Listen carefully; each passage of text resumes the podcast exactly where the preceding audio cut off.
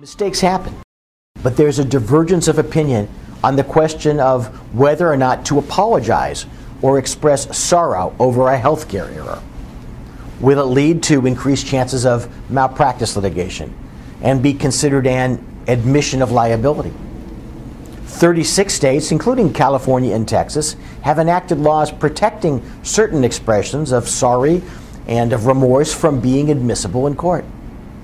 Recently, I was on an American Airlines flight. A, a, flight attendant carrying a tray filled with red wine glasses lost her balance and dumped the wine down my back and well onto my, well, seat.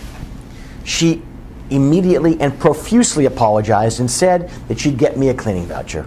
I smiled, I laughed. I told her that it was okay. She told me that most passengers would have screamed at her or threatened to get her fired. Mistakes happen, and it's often how the mistake maker, not the victim, reacts that makes the difference in the outcome. If your state immunizes apologies, does your group have a policy on when, how, and what to say? Talk about it.